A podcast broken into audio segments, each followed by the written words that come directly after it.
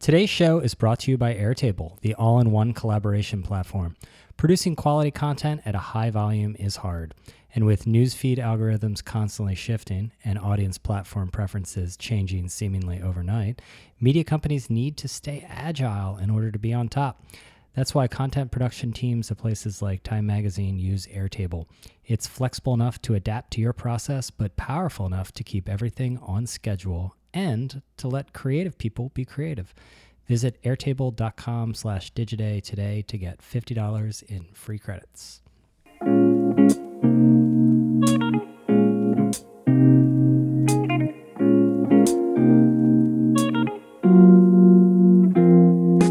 Hello and welcome to the Digiday podcast. I'm Brian Morrissey. On this week's episode, I talk with Amy Astley, the editor in chief of Architectural Digest. Amy is two years into her mission to reinvent the magazine and to build a digital presence to engage with a younger demographic. We spoke about balancing multiple editorial products the launch of Clever to attract younger people to the brand, and lessons from her 13 years at the helm of Teen Vogue. Also, Amy shares what it's like to be a Condé Nast editor in a time of media austerity. Hint, she did not take a car service to this podcast recording. Hope you enjoy it. Amy, welcome to the podcast. Hi, Brian. Thank you. So, Architectural Digest is coming up on 100 years old, That's a right. true legacy publication. Yes. Um, every single magazine is on some kind of journey to reinvent itself, just about everyone. Where is Architectural Digest? I'm two years into my, my personal journey here at Architectural Digest, and um, reinvention is the right word. Uh, so I'm two years into it, and I hit, hit the ground running. And I mean, the, for me, the first thing was to make the magazine look and feel very different, and I did that quickly in my first issue two years ago, and, and it has continued. But the other piece of that was to build a digital brand where there really wasn't one before. It was very minimal. Um, kind of felt like a, a website to put the cover story on and sell some subs. Um, Okay. And I really wanted to make um, AD's digital presence um, something that complemented the magazine, but that was its own thing, full of original programming for really for a, um, a, a different user. Um, and my goal for AD is that people can get it wherever they are. So if they're only on Instagram, they'll have an amazing experience around AD. And I know people like that who say, I love AD's Instagram. And I do too. And I'm really proud of it and all that my digital director has done there. But I'll say, What about the magazine? They're like, No, I'm good with Instagram. And then I have people who just love the magazine. And I'm like, Have you looked at ad.com lately? And some do and some don't. So my feeling is, you know, people you can't dictate where they're going to take their content, where they're mm-hmm. going to enjoy their content. I just want to meet them wherever they may be. So, all our social platforms are fantastic. Instagram is the biggest growth platform for us, and Instagram stories is, is becoming a huge referral to our website. I want to get into that, but how do you have a coherent product when you have different audiences for mm-hmm. different platforms? Mm-hmm. Yeah. Um, because everyone wants to be multi-platform, mm-hmm. but it's very different if your if your audience is different Yeah. on these different platforms. Yeah, I mean, my my my motto for AD print is best in class. So when people ask me what am I what am I looking for for the magazine, best in class. So if it's a classic house, if it's a modern house, if it's a very feminine, pretty house in Nantucket, which we recently did, I want it to be the best of its genre. Um, but I have a, a very wide range of, of tastes about what I want to show in the magazine. And, and I think that that idea of excellence goes across everything that we do at AD. So we want the Instagram to feel very excellent and very best in class. And it does, you know, it doesn't feel junky or fillery. Um, and it feels like a learning environment every single post, actually. Um, so it, it does achieve my, my aim there. But you know, I cannot say that there are not there are things that I do digitally that are more experimental and that are looser um, than what I would do in in print, where I feel like people have to become they have to be seeing what we feel is the best in architecture and design in the magazine. Those subscribers, those people who buy the issue, are pretty hardcore fanatics about the topics. But you can you can run a little looser online which is super fun because we have all that. We have the hardcore design. It's there. It's on the social platforms. It's on the website. It's in the videos but we can do things that feel more fun like a house tour with Zedd the young dj who garnered 50 million views for us you know youtube across all the different It seems like these celebrity house tours are a way to, I don't want to say expand the brand, but maybe into um, a different audience that was that's certainly not certainly, but probably not getting the magazine. Yeah, I mean, celebrity house tours are a great way to drive a lot of traffic, a lot of interest. People love them. You get press. Um, celebrities always been a piece of Architectural Digest Yeah. forever. I mean, people say to me, "Why so many celebrities?" And I'm like, "Did you look at the magazine that Paige Rense founded? I know I did. You know, uh, it's it had Cher in it, it had Liz Taylor in it. You know, it had Ava Gardner in it, it Frank Sinatra, like all those. There, it, it was an LA publication. And now Zedd. Um, Zedd actually lived only only digitally for us. Wiz Khalifa last week is on its way to being a blockbuster video for us in one week. Wiz gives us a tour of his rental house. You know, in Arc Digest, we don't show rental homes; we show homes people. But the subjects seem like they will appl- uh, they will appeal to a younger audience. I don't want to say the M 100%. word, but you know, the- yeah, it appeals to a younger audience. It appeals to me too because I think that a lot of people who read AD they want to be in the moment. You know, you don't only want to look at the house of someone from the past. I, I think people who are the most open minded want to know what's happening right now, and AD should feel current. If people want to reject that piece of it, that's fine. But you know, we have a 34 year old actress, Mandy Moore, on the cover of mm-hmm. our July August issue. There are plenty of older people who don't really know who she is and may not want to live the way she lives. Okay, phew. I thought you were going to say that she was an older person. No, no, she's a young person with a young fan base and a hit show. Um, this is us, but you know there are plenty of people who've been reading AD as a legacy brand who would see her as a young un, you know, um, and I think there's there's room for her as a cover girl and as as a topic. Um, and I feel the same way about Wiz Khalifa. You know, great video. I'm interested to see how he lives, and we can already see that millions of other people are interested to see how he lives too. Yeah, I'm sure that stuff will do um, really well. Yeah. Um, so, what are the big trends out there that you think are going? Because I think every publication is in an, at an interesting point now because of what's going on politically and and culturally. Mm-hmm. Yeah. Um, how does that change Architectural Digest's mission? Well, I mean, I mean, people. greater bifurcation of wealth. Yeah, yeah, Um, yeah. You know, even if you, when you see people say, "Well, why why am I looking at Wiz's house?" I'm like, "Why wouldn't you be looking at Wiz's house?" You know, he I think he's an exceptionally valid talent of today that you you know you should look at. So the bifurcation, uh, I think it's our mission to also try to bring people together and try to show different ways of living and and not feed into that. But um, I But think nesting, Digest nesting, is you still know, it's still an aspirational brand. Yes, it is. Right. It definitely is. But as I keep saying, we are showing homes. They are aspirational. There's no doubt. Wiz's place is a sixteen thousand dollar a month rental. Mandy Moore lives in a beautiful Oh. house in Wiz Pasadena. rents. Wiz rents. He's just like us. Wiz rents just like us. So that would be digital because in the magazine we show places that people own. Okay. Bifurcation. yeah. yeah. Nobody should. But these are much younger people. Whether you're looking at them digitally, you're experiencing them on our social platform, in our magazine, you know, it's it's different ways of, of living. But I think to your first point about bifur- about about the times, uh, people want to nest maybe more than ever. And we've started a vertical called Clever. It's very, Yeah. very successful. The M word, millennials. Yeah. But so what was the idea behind that? Was that just Well- broadening the the demographic base because Yeah. there's only a certain number of people who I mean I know it's aspirational, but like it's it's pretty rich people that um, I would guess would be I mean that's the whole idea of Arch- Architectural Digest.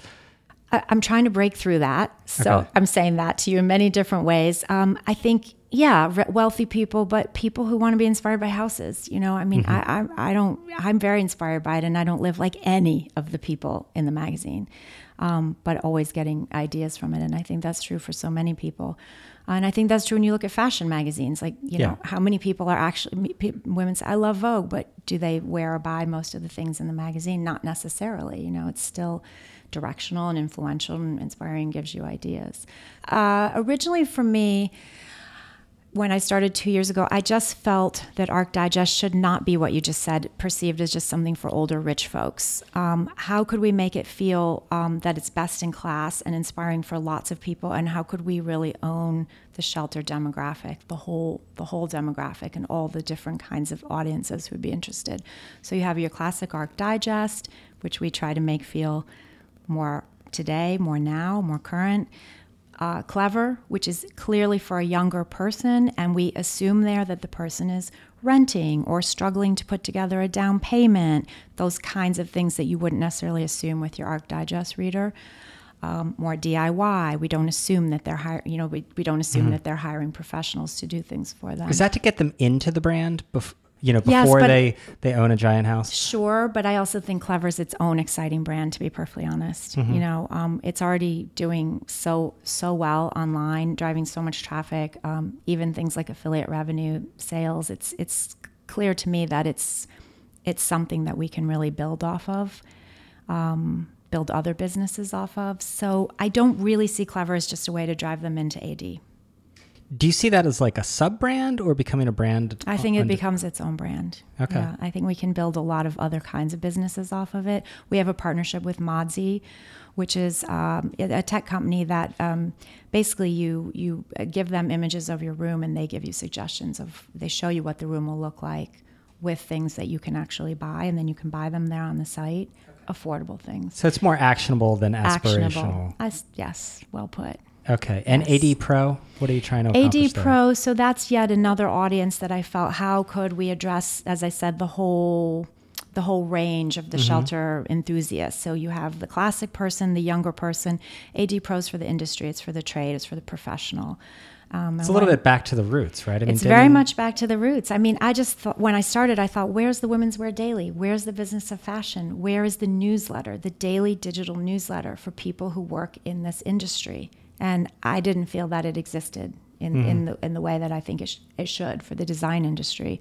People are obsessed with design. This people decide what restaurant to go to based on how it looks as much as what the food will be. Uh, obviously, hotels And the Instagram lighting. It's um, very Instagram important. lighting, the filter, right? So um, this is where Pro came from. My and and I felt AD should serve. AD is the granddaddy, the grandmommy of the shelter category. It should serve a lot of different interests, not just what you characterized as sort of the legacy, the rich older person, which we're trying to break through that. I think with success, but anyone interested in shelter should be served by AD. But I realized I couldn't do it with one product. So that's the great thing about having digital. You don't have to make your magazine become horribly, um, you know, scattered by trying to put something in that this group will like and that group. The magazine, I just think beautiful, directional, influential, best in class. Those are my words. So there's no clever in the magazine. Nope, no clever No, in the and that's magazine. okay. The closest clever content would be would be someone like a Mandy Moore, but it's it's an expensive house, you know. Yeah. I mean, it, it- She's it doing is- well. She's doing well, and you know she had professionals work on it, but it's filled with things from Anthropologie, from CB2, um, brands that we think make sense on clever. Right. So, uh, talk to me a, a little bit about the challenge of operating these kind of different editorial products with uh, it's one team. One team. So, I mean, that would seem difficult to manage. I mean, AD Print has a very strong team. Uh, I've added some new people in the two years I've been there, but there are a lot of people who've been there for a long time who are, who are very, very strong. Um, I put Keith Pollock in as digital director. I think he's been fantastic. He came from Interview. He put together his team on the digital side. They're reasonably sized teams, they work together. Um, that's something that I've always emphasized. And um, I, I founded Teen Vogue and started Teen Vogue and ran it for 13 years. And the print and digital teams worked like hand in glove there. There's no separation between the two sides, and it's it's the way to get the best product, um, especially when you don't have unlimited numbers of people. And I also don't think unlimited numbers of people equals success or equals creativity. I don't think budgets equal creativity. You know, good people working hard at something they love equals a good product. Um, and that I feel is what we're developing at AD. People who are, who, you know, who are really passionate and want to work together to make something great. So the team size is adequate. Um, I'd like a few more people for pro. Sure. Absolutely, because pro should be like a newspaper. You know, I just I mentioned Women's Wear Daily. I mentioned BOF. That's my um, ambition for it. But I'm always repurposing everybody on the staff to squeeze as much out of them as I can and out of myself too. And you know, we're making it happen. We're getting there. And you just have to keep reevaluating too these days. You know, what what are you doing that you should no one's looking at? Okay, stop doing that and start doing this. So, what's it like to be a Condé Nast title editor now versus, say, 10 years ago? You know, I I feel like I've always because I I ran Teen Vogue for so long. Did you it- take the subway here? Yeah. Uh, no, we took a taxi here, but I took the subway this morning. We took a cab from yeah because You're we were close. late. it's close. we don't do town cars or any of that stuff. Um, to me, being a Condé Nast editor is, you know, it's always been great. You know, I mean, we still have resources, we have teams, we have shoot budgets. I mean, you pick up the magazine, there's a shoot budget. We travel to beautiful places. We have the best photographers take pictures. We have a stylist. We have a team. We have flowers. I always try to make sure the product, which is the thing the consumer looks at and judges and experiences, and that the advertiser's paying for, is as rich and beautiful as it can be. But you still have to do a little bit more with less, right? You have to do more with less, but it's so That's possible media these because days. maybe you used to have a lot, so you can, and then it cuts. That's media these days, you know. I mean, honestly, if you can't embrace it and work with it, you should definitely pack up and go. And I'm, I'm not that person, Right. You know? So what's the what's the role of video? Um, Video bigger and bigger role. I mean, I've mentioned Zedd and Wiz. Um, these open door videos we do. People love a house tour. We did a huge one with Robert Downey Jr. I mean, you can watch all these things on YouTube or on um, on our own site. Um, they're fun, and it's such a great way to experience a house. Um, it's one way to experience. I think also experiencing the still photos in the magazine is also an, is a great way too, but they're totally different. Um, and the videos are doing really, really well. I'm pleased. We're we're going. We're bullish on them. Yeah, there'll this- be more video. Right, and this area is made for Instagram. It's made for People Instagram. love looking at beautiful homes on Instagram. They love it, and they want to watch more and more video. I mean, reading less and just watch a video. Mm-hmm. And yeah, it's perfect for home. Are you able to make money off Instagram? Yeah, and you know the great thing that I already mentioned is Instagram is our number one. It's it's the the best growth of all the social platforms that we're on, and we're on like twelve platforms. Um, and it's driving Instagram Stories is driving a lot of traffic to our website, which is certainly a place that's monetized. So they're all working together. I think a lot of people in media are talking these days about focus. Is is there anything that you've had to do less of? Um, and just because I mean, everyone wants to focus in on what their core is. I'm I'm always evaluating what are the things that we're doing digitally that aren't resonating that we could stop having people spend their money their time on. It's less about there's not that much where we spend like oodles of money stupidly. You know what I mean? Right. Things that I'm letting go of. There are legacy things about our brands that you just don't you don't need that we've been letting go of over time. You know, you can produce great shoots for less money. Um, and there are lots of ways to get there and I think that's important because I want more money to do digital things, you know. Right. Um, but I always am doing things in such a way that people won't feel it, and like a doctor, Because you have to as keep little the harm yeah as you, ha- you have to keep you have to keep the quality at, at, Absolutely. at a high enough level. So yeah, but they're always great new. I mean, I have a great team of people who, like I said, they're all double purposed. You know, they're all digital and print. And I, I just feel like people who can't sort of embrace where we're at now as a brand, as a company in media, they're the that's what I'll let go of. That mm-hmm. person. right. For me, that, that that's not going to work. Yeah. So what did you take away from your time? Uh, you were founding editor at, at Teen Vogue. Well, that was amazing because over the 13 years, I mean, when it launched, it was a, great digital, uh, it was a great print publication that really made money and was influential, and that continued for a, a long time. But I think that I saw maybe before, long before I was even asked at the company, I felt there was the future was digital, and I was um, shifting resources there in a stealth way. And um, I would say I st- I'm still doing that. You know, I think you absolutely have to find a way to to make that print product as gorgeous and lush as possible, and keep feeding the new thing that's growing, and that is the future. So I definitely learned how to do that. I learned how to run uh, a, a integrated print and web team, um, how to hire great people, um, like Phil Picardi, who I hired um, to run TeenVogue.com, and who I was really happy with. Um, yeah, hiring great people, letting them do their thing, giving people guidance and a lot of room to be creative, but not enough that they can go totally off piece, you Right. know? It was a great training ground for me. A quick break here for a word from our sponsor, Airtable, the all in one collaboration platform. The digital landscape is constantly evolving, and for your content to break through the noise, your publishing strategy needs to be adaptable. That's why teams at leading media companies like Condé Nast Entertainment, BuzzFeed Studios, and Group 9 Media all use Airtable to fine tune their production process for the modern age. With Airtable, you can build the collaborative, streamlined production process you need to succeed. Try it today. Just head to airtable.com slash digiday to receive $50 in free credits. Now back to the episode. So I think for, for all media brands, the role of print is changing. Mm-hmm. I mean, mm-hmm. and it, it's different in, in each category. Um, but where do you see for Architectural Digest the role of print? You know, today we've talked about, but where is it in five years? Well, I mean, the the incredible thing about AD and the real gift about it to a print editor like myself, I love. I am a digital editor and a print editor. I love. I love a print product. AD is something people keep, they treasure, they collect it, they put it on their shelves, they put it on their coffee table, they're proud of it. They don't put it in the recycling basket. It feels like something you keep. That is very unusual these days. There's very little print that feels keepable. Right. And I that's why everything I've been saying through throughout this whole conversation, I have to keep the look of it very lush and beautiful. And I'm lucky that the company is aligned with me in that desire, and I have the resources to do that. Even in a time where you're trimming, there's still plenty to make it beautiful, as you can see.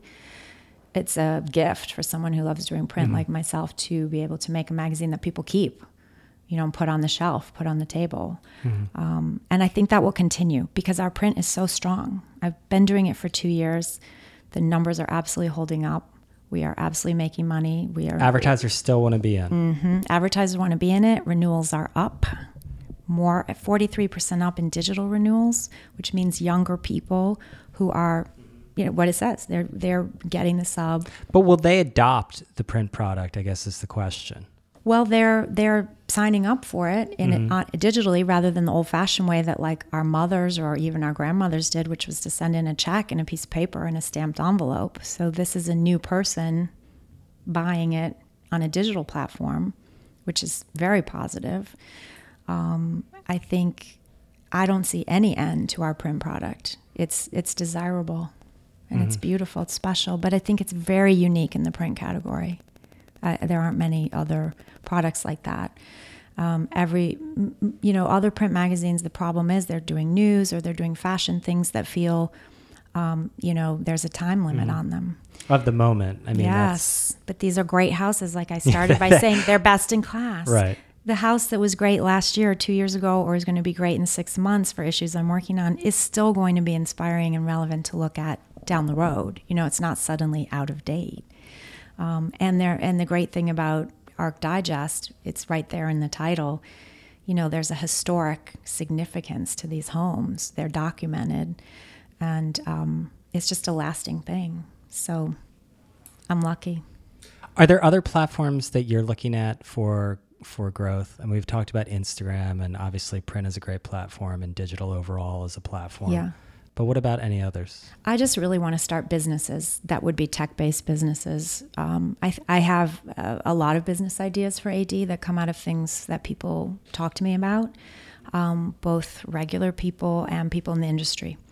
So when I start to hear the same kind of queries over and over from the two sides, I, I can identify where the, mm. the, the business idea is there.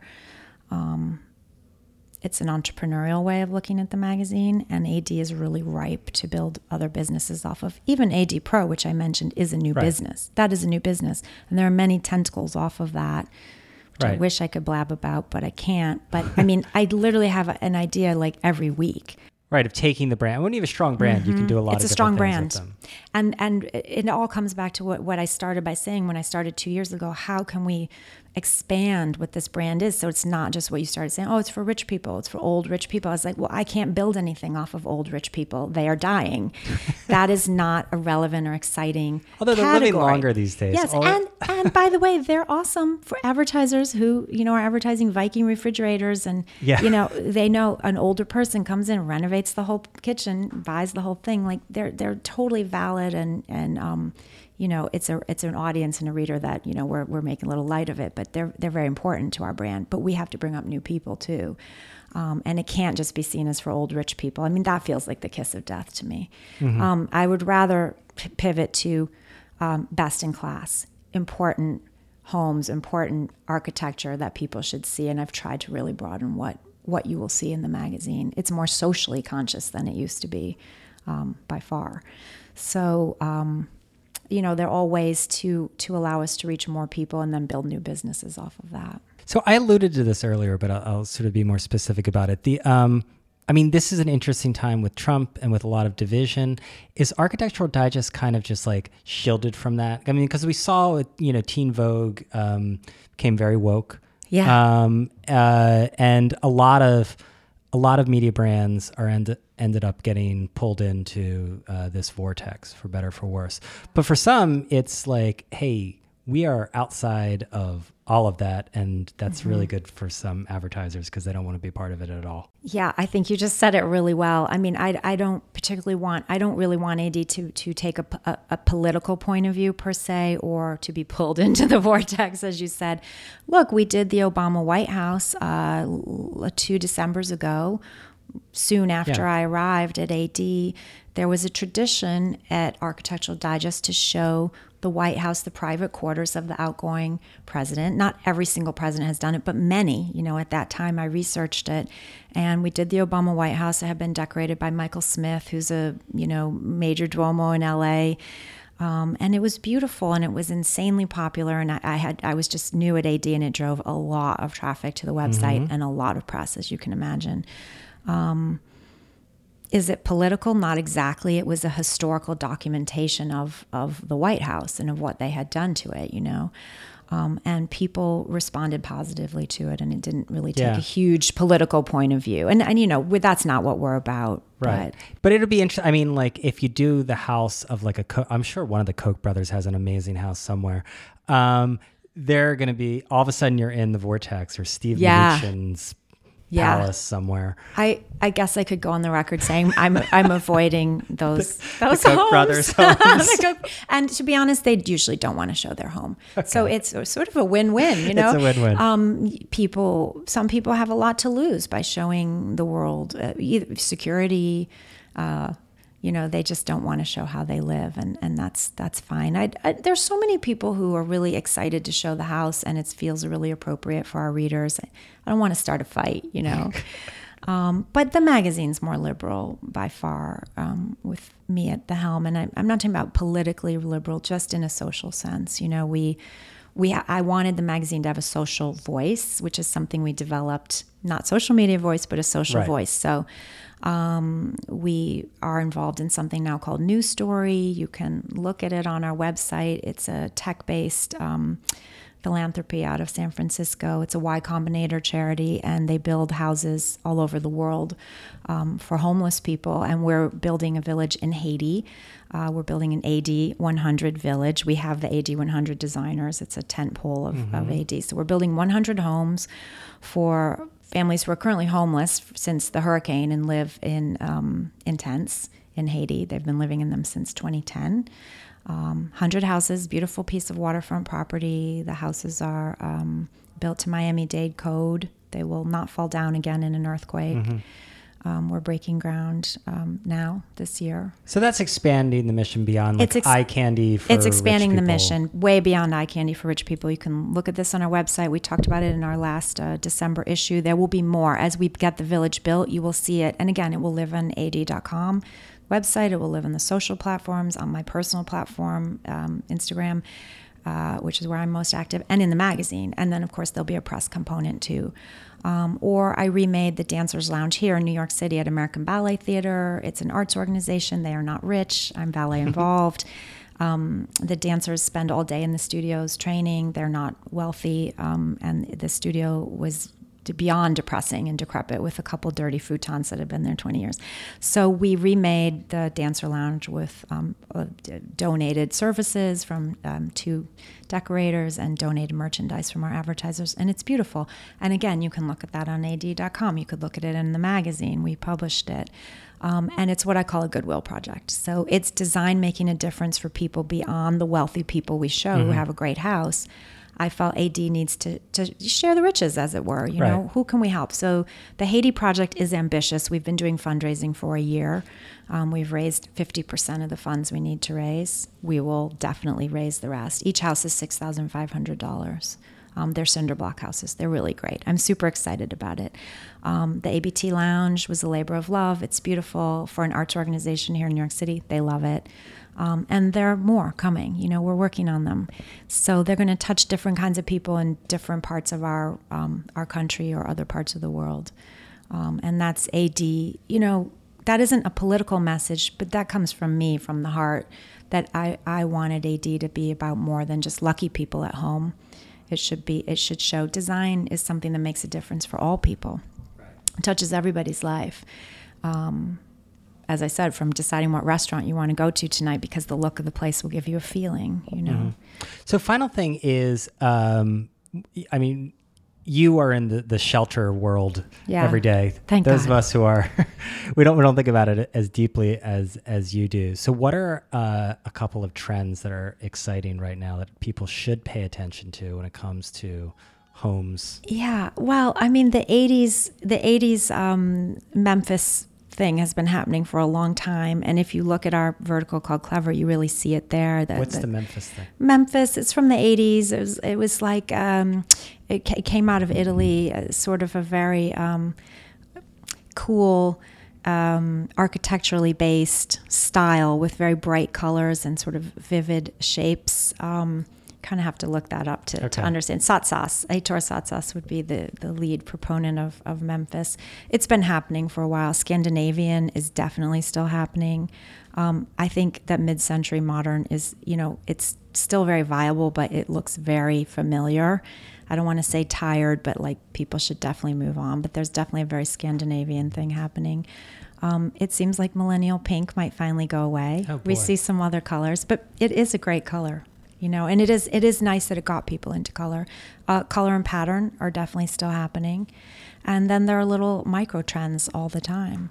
Um, but i would say we've gone into an overall moment of color pattern and more personality in decorating and away from what i would call like the haute hotel room you know high hotel which was sort of beige for everybody. Uh, kind of a banal luxury feel that dominated decorating for a long time Okay. Amy, thank you so much. My pleasure. Thank you all for listening. This podcast is produced by Aditi Sangal.